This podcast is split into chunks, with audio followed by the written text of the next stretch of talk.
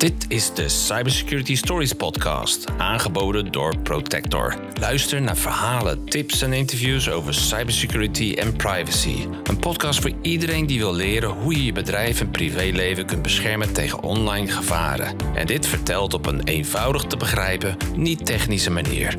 Ik ben je podcast-host, Mark van Ork. Hallo allemaal, welkom bij een nieuwe aflevering van Cybersecurity Stories. En dit keer heb ik er als gast Mario Pellegrom. Hallo Mario. Dag Mark, ja, dankjewel. Ja, dit is de tweede keer. En als je de eerste keer nog niet gezien of geluisterd hebt, zeker doen. Ehm, dit keer gaan we eigenlijk een beetje voortborderen wat we de vorige keer eigenlijk over hadden. Hè. Toen hadden we het over verzekeringen en, en dat vergelijken met uh, cybersecurity. allebei is het toch een moedje, maar we doen veel meer aan verzekeringen dan dat we eigenlijk aan uh, preventie doen op uh, cybersecurity gebied. Ja. En daar kwam het een beetje op neer op de stelling van eigenlijk moet ik niet bewust worden, maar ik wil bewust worden. Ik moet niet uh, veiliger zijn online. Ik wil veiliger online zijn. En dat, dat onderscheid, daar gaan we wat dieper op in. En ik hoop dat we op basis van uh, ons gesprek wat beter kunnen aanvoelen van hoe kunnen we van moet naar willen? Nou, een poging wagen, zeg ik maar. ja, ja, ja. nou, um, als we weer teruggaan naar die, uh, naar die verzekeringen. Hè, voor degenen die de vorige podcastaflevering niet hebben gehoord. Wat was een beetje onze conclusie uh, eruit? Nou, de conclusie was uh, dat, dat verzekeren, dat dat in ons gedachtegoed verweven zit. Dat je dat zeg maar ja, toch even dan moet doen. Uh, en daar ga je een premie voor betalen in de hoop dat je dat eigenlijk nooit nodig hebt. Ja. En dat we dat voor de cybersecurity eigenlijk nog niet zo als vanzelfsprekend ervaren. Ik denk ook deels dat het natuurlijk wel komt door toch nog de relatief nieuwigheid die er even hangt om het internet en de verdere digitalisering dat verzekeringen daarin natuurlijk al vele malen, al decennia lang voorop lopen ten opzichte van de cybersecurity.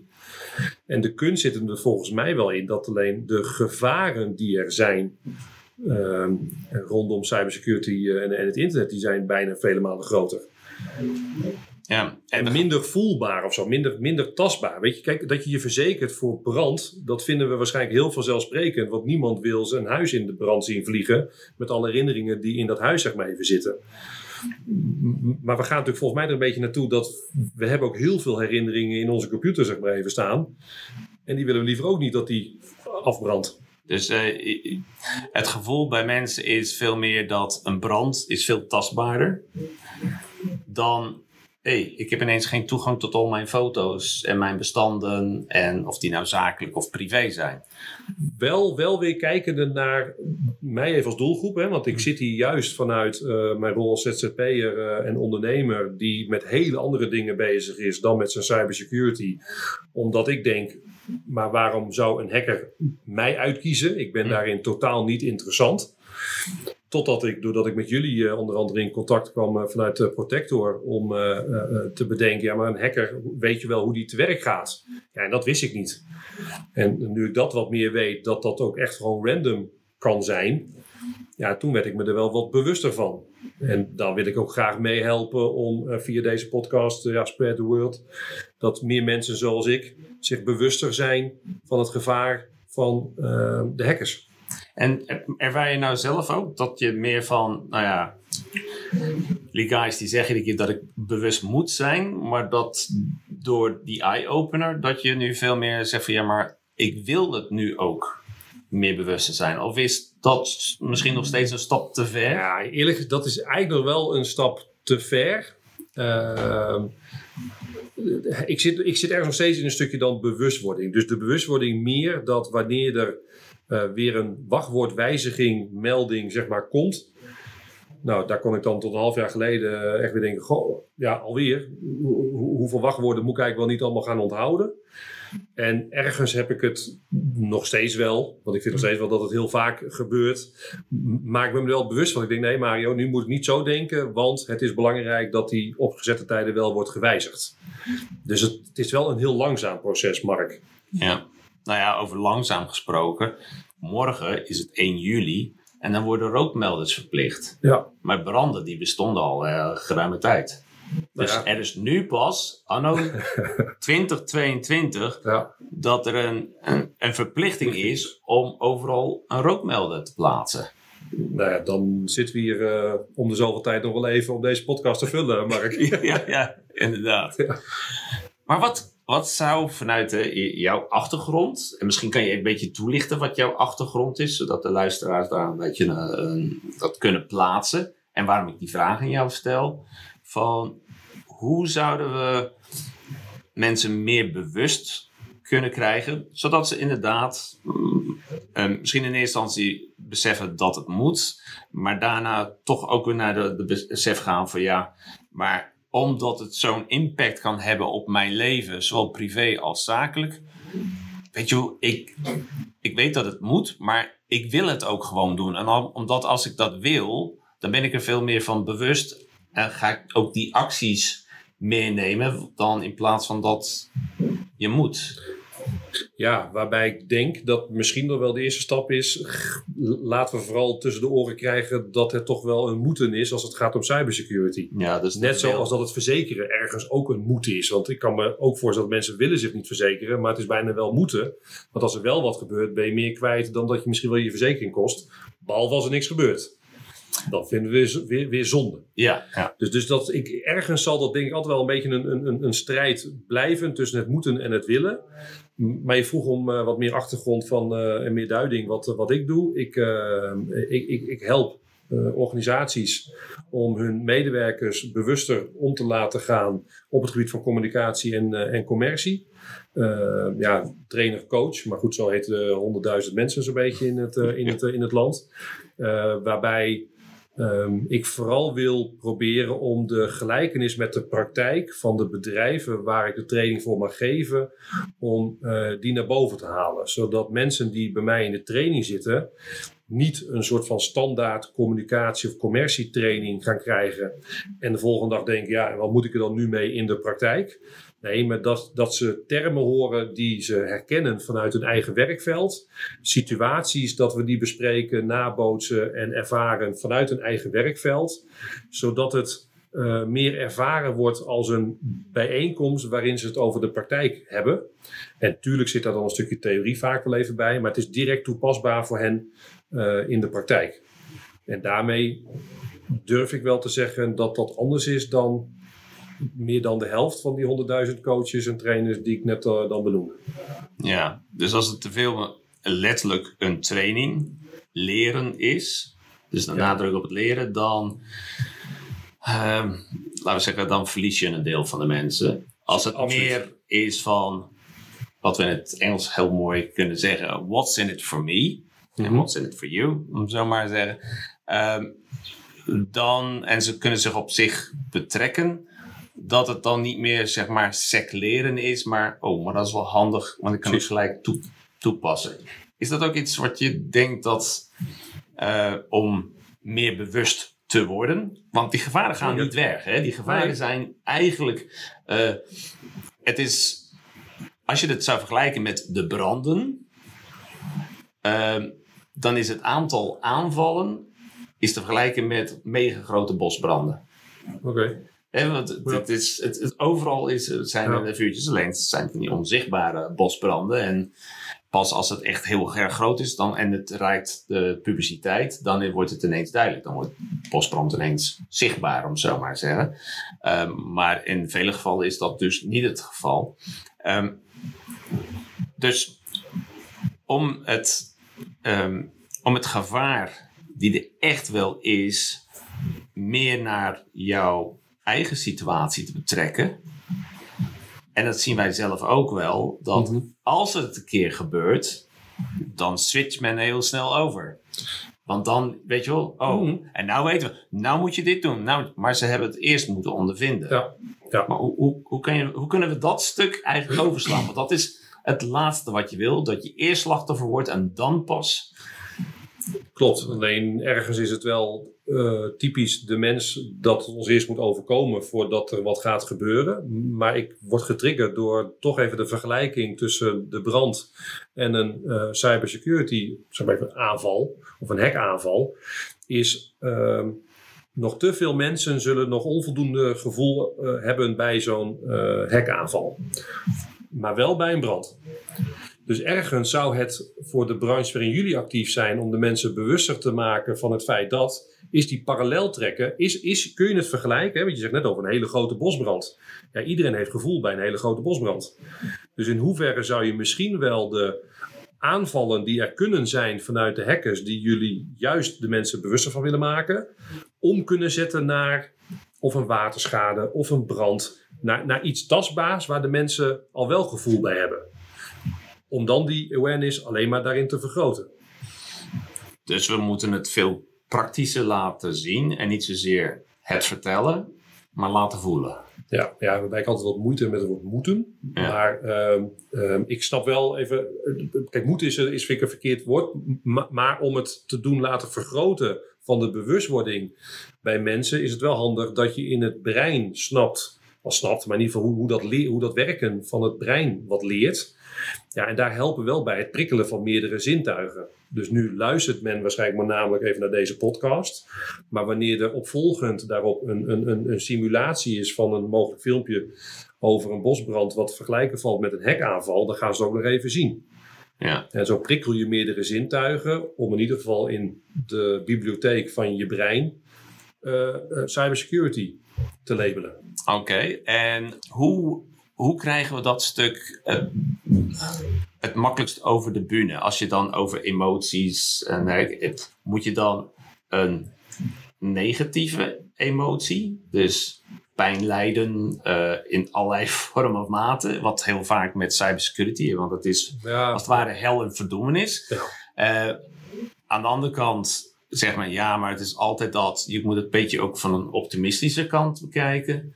Aan de daar weer tegenover, en daar heeft Tim Ash uh, een boek geschreven over de primal brain. Uh, onze reptiele brein is, hey, er is gevaar. En dus daar reageer ik reageer veel sneller op gevaar mm-hmm. dan over prettige dingetjes. Mm-hmm. Dus ja, we willen niet iedere keer allemaal over helle verdoemenis praten nee. en, en zoiets. En, en dat is dit en pas op en pas op dit. Uh, maar klaarblijkelijk is ons brein daar wel het beste voor uh, op afgestemd. Nou, wel Zo. voor of een hele positieve ervaring qua emotie, of inderdaad een hele slechte. Wat dat betreft, nou goed, ik denk dat wij beide uh, midden 40 uh, inmiddels zijn, Mark. En corrigeer me vooral als ik je te hoog inschat op dit moment. maar um, als, we, als wij ook teruggaan naar herinneringen die wij hebben, herinner je het er ook vooral wel of het was ongelooflijk positief dat heel tof was, of het was toch wel even iets heel negatiefs. En daartussen, nou, laten we zeggen even in cijfers uitgedrukt, alles wat je een, uh, van, van een dag tussen de 5 en de 8 geeft, ja, daar zijn er zoveel van. Ja, ja. Maar iets wat een emotie oproept van een 9 of een 10, nou, die onthoud je wel. En ook wel uh, wat echt een 1 of een 2 was. En de moeilijkheid misschien wel met cybersecurity, om het te bewust te worden, is het misschien wel de kunst, omdat het iets heel slechts kan zijn, als het je overkomt, om het wellicht uh, juist vanuit de positieve kant te belichten, waardoor het toch die 9 of een 10 aan gedachten en emotie bij oproept wanneer je daarover praat. En is jouw ervaring dat die twee extremen, ex extreem negatief mm -hmm. en extreem positief, dat ze allebei even sterk zijn? Wat je, wat je eigenlijk aangeeft is zo van is dat het extreem negatief, namelijk de risico's en de gevaren die je hebt en als het fout gaat, zijn dit de consequenties. Je bent dit kwijt. Je, kan zelfs je business kosten hè, met ransomware en dergelijke. Dus dat zijn allemaal die zaken wat we iedere keer zeggen. Ja. Maar wat zou dan een hele positieve Ja, en ondertussen ik daarin, precies, daar zit ik heel erg even, nu even over mee te denken. Wat het negatieve van cybersecurity in beeld te brengen is, nou, dat is voor mij denk ik wel goed te doen. Want dan is natuurlijk de hel en de verdoemenis, zoals jij het zelf omschrijft, dat je alles kwijt bent. En het positief omdraaien zou ergens kunnen zijn dat het begint, en dan doe ik maar weer even alsof je een soort van simulatiefilmpje hebt gemaakt, dat je ongelooflijke blije mensen ziet. En dat je denkt, hoe komt het nou dat zij zo ongelooflijk blij zijn? En dat daar dan vanuit een vorm van storytelling naar voren komt. Dat zij zich op het juiste, op het juiste moment hebben uh, beschermd tegen een hackaanval. En dat daarna gebleken is, toen ze net veilig waren, dat daar dan ja, een hekaanval, een bosbrand, waterschade, dat dat nou juist hen is overkomen. Waardoor het eigenlijk dus een hele blije boodschap is dat zij op tijd waren met het zichzelf beschermen. Als de positieve ding kan ook zo zijn van, dat is mij niet overkomen. Klopt. Dus, want heel erg positief, ja, het, het mooie positieve aan het verhaal is, als je je goed hebt beschermd, krijg je het niet. Dan kan je gewoon doorgaan met waar je mee bezig was. Ja. En dat, dat is, dat is, maar dat is niet zichtbaar. Nee, dat klopt. Sterker nog, dan durf ik nog wel te beweren dat er genoeg mensen elke maand zitten te balen dat ze het bedrag wat ze ervoor moeten betalen om beschermd te zijn, dat ze die moeten betalen. Want eh, ben ik dan ook beschermd? Hoeveel aanvallen zijn er dan misschien wel geweest die doordat ik nu beschermd ben, uh, uh, mij zijn gepasseerd? Waardoor je nog een beetje het idee krijgt van, joh, maar waar, waar heb ik dan ook, waar, waar betaal ik mij dan ook voor? Of waar Ja. betaal ik voor qua bescherming? Ja, ja, dus je zou eigenlijk veel meer moeten laten zien van, nou, dit is wat we hebben tegengehouden. Hè? Dus eh, met, bijvoorbeeld met e-mailbeveiliging, zoveel phishing mails hebben, ze, hebben we tegengehouden. Als, als jullie dat kunnen om te laten zien, geloof ik graag dat dat wel helpt. Om Nou ja. die mensen als ik, om dat dan kenbaar te maken. Je betaalt een bedrag per maand om beschermd te zijn. Nou, het klopt. Ik, ik merk ook voor de rest dan even niks. Dus ik geloof dat ik beschermd ben. Maar voordat ik over een jaar denk, van, ja, maar ik heb nu een jaar betaald. Maar als ik nu niet had betaald, was ik, was ik dan nu gehackt geweest? Ja, En om Ja. dan misschien wel een, wat voor rapportage dan ook, of op welke manier je dat dan ook wil overbrengen. Maar we hebben je nu dus beschermd het afgelopen jaar hier en hiervoor. Oké, dan komt weer die bewustwording van het is dus wel degelijk even goed dat ik mij bescherm. ja, ja. Dus de, het blijft nog steeds dat extreem negatieve die daar een rol in speelt. Maar je extreem positieve is, is dat het jou niet is overkomen. Ja, in principe hebben we eigenlijk hier eh, de, de, de stukken van het extreem problematische kant hebben we benoemd. We hebben naar de extreem positieve kant, waarbij we tot nu toe eigenlijk tot de conclusie komen van als je maar aantoont wat de bescherming doet, dat je dan eigenlijk continu gevoed wordt van dat ik er goed aan heb gedaan dat ik het heb gedaan. Mhm. Maar daarmee zijn we nog niet dat ik die stap heb genomen om die bescherming te doen. Nee.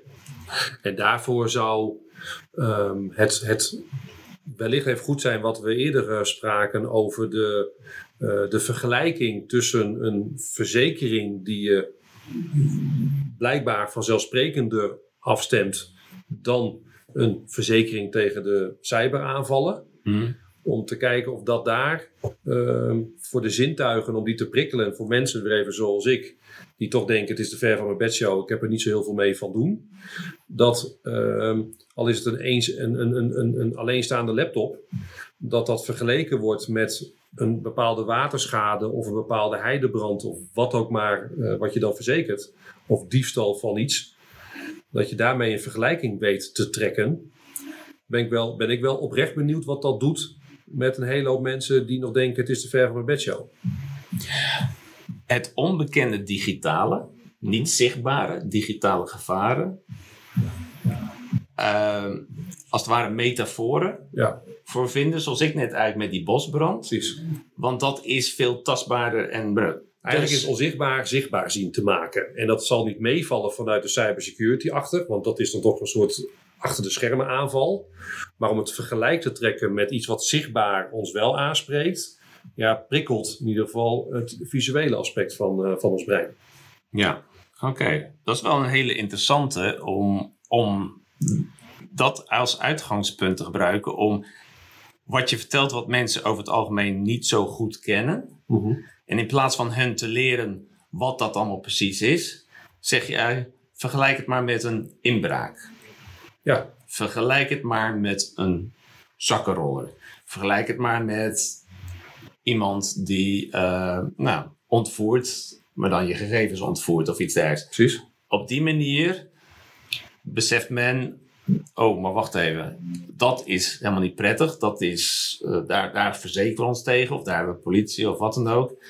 En door dat- die vergelijking te trekken, kunnen we het voor mensen die niet in onze wereld zitten, het tastbaarder en begrijpelijker maken. Is dat Dat is eh, wel de conclusie of de samenvatting in ieder geval die je nu eh, daarvoor kan, eh, kan geven.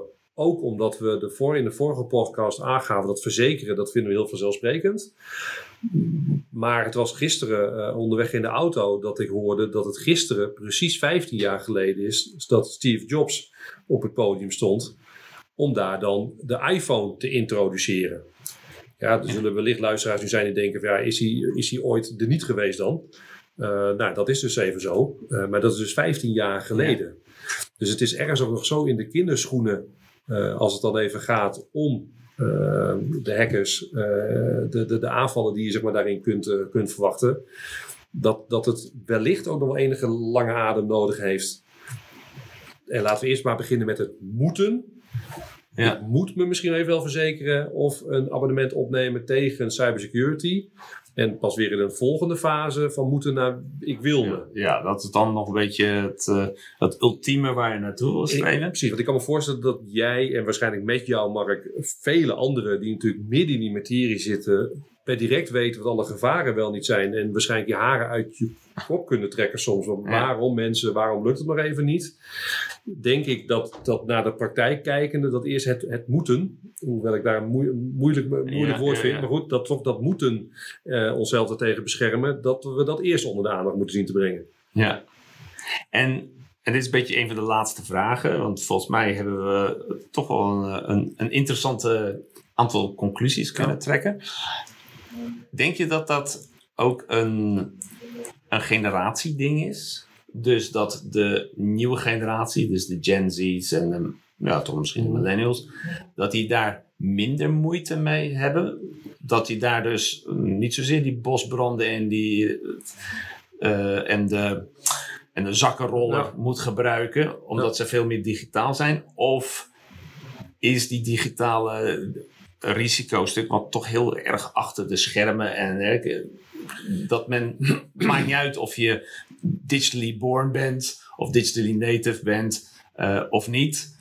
Het is niet zichtbaar en daardoor speelt het nog geen rol. Nou, wel een goede vraag. Omdat ik, kijk, laten we niet moeilijk doen. De, de, de generatie eh, Z en een deels van de millennials, die, die, die, zijn, die weten niet beter dan dat er de iPhones en de iPads en dat soort zaken zijn. Wat ik niet weet, is dat, dat zij zich voldoende bewust zijn van dan de gevaren. Of dat ze zich er ook willen tegen gaan beschermen. Die, die, dat vind ik een andere vraagstelling. Wat ik wel bemerk, ook juist in de groepen ehm, eh, die ik tref. Waar je het dan ook hebt over het begeleiden van leerlingen. Hmm. Dan is het eh, eh, meest genoemde punt, ja, die mobiel van die jongeren. En dan kijk je naar die groep en dan zijn het ergens allemaal wel mensen in de leeftijd, ook zoals ik. Dus dat zijn weer de mensen die ook de offline wereld nog hebben meegemaakt. Hmm. En vaak doe ik dan een rondje van, joh, wie van jullie hebben er ook kinderen? Ja, vaak hebben 90% hebben kinderen. Mm. Hoe oud zijn die dan? Nou, die zijn allemaal in dezelfde leeftijd ergens dat dat hun leerling is. En eh, hebben zij al hun mobiel? Ja, die hebben zeker een mobiel, omdat het dan ook weer gemak dient de mens. Ja. Dat het soms ook wel lekker is, omdat het dan hoort bij de opvoeding. En dan vind ik het wel leuk om discussie aan te gaan. Maar wat, is het, wat maakt het dan anders dat jouw kind dat al wel hebt ten opzichte van jouw leerling? Waarmee ik vooral wil zeggen dat, dat puur vanuit die eh steekproefgewijs, juist de mensen, weer even zoals ik, die dus ook de offline wereld hebben meegemaakt, daarin heb ik dan wel het idee dat zij meer bewuster nog gemaakt dienen te worden van de gevaren eh, dan de millennials. Maar terwijl ik dit zeg, bedenk ik ook, maar de meeste van mijn leeftijdsgenoten zullen ook wel weer wat minder gebruik maken van alle digitale wereld dan nu de millennials. Dus dan zou het weer wat haaks op elkaar staan. Dus ik vind het wel een interessante om misschien wel veel meer met data en cijfers ook uit te zoeken. Mm. Of dat de generatie Z zich ook wat meer verzekert tegen de aanvallen van hackers. Dat vind ik wel Mm. interessanter. Ja, nou misschien weer een, eh, een mooi onderwerp voor, Mooi voor de bruggetje voor, voor een volgende, podcast. Graag gedaan. Ja, nou ik vind in ieder geval, eh, een beetje om af te sluiten. Conclusie is eigenlijk, door dingen, laten we de dingen zichtbaar maken. Hè, dus enerzijds heb je eigenlijk allemaal de beveiliging inzet, laat zien wat het doet. Mhm. Hè?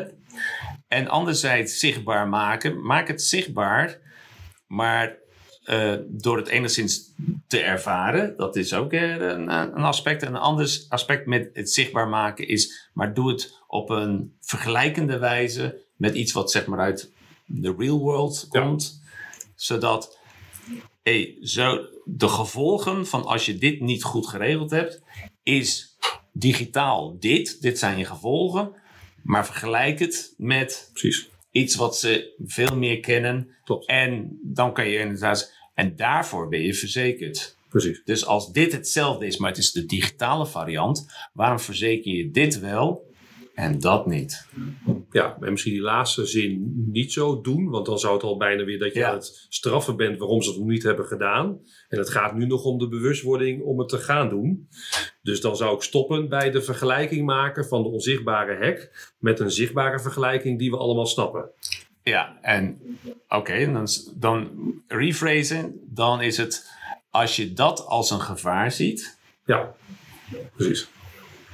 dan zou je, en het is equivalent eraan, het is gelijk eraan, zou je dit dan niet ook als een gevaar moeten beschouwen? Top. En dan kun je erover nadenken, oh ja, en dan, What's in for me? Hoe dan? Wat, wat, wat is dan mijn, eh, eh, wat voor programma's heb ik daar dan voor nodig? Hoe groot ben ik misschien wel even als ondernemer of als particulier? Hoe groot is mijn gezin? Ja, dan komen allemaal van dat soort vragen qua inventarisatie, waar jullie vanuit Protector vast en zeker een passende oplossing voor hebben. ja, nee, heel, heel mooi.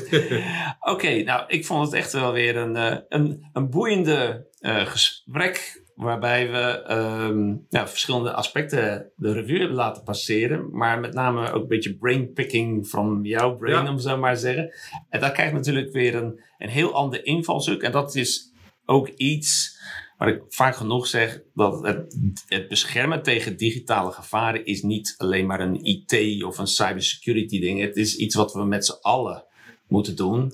En alle aspecten van, van de samenleving. Want Ja. het is ook een bedreiging voor alle aspecten in de samenleving. Ja, Dus, oké.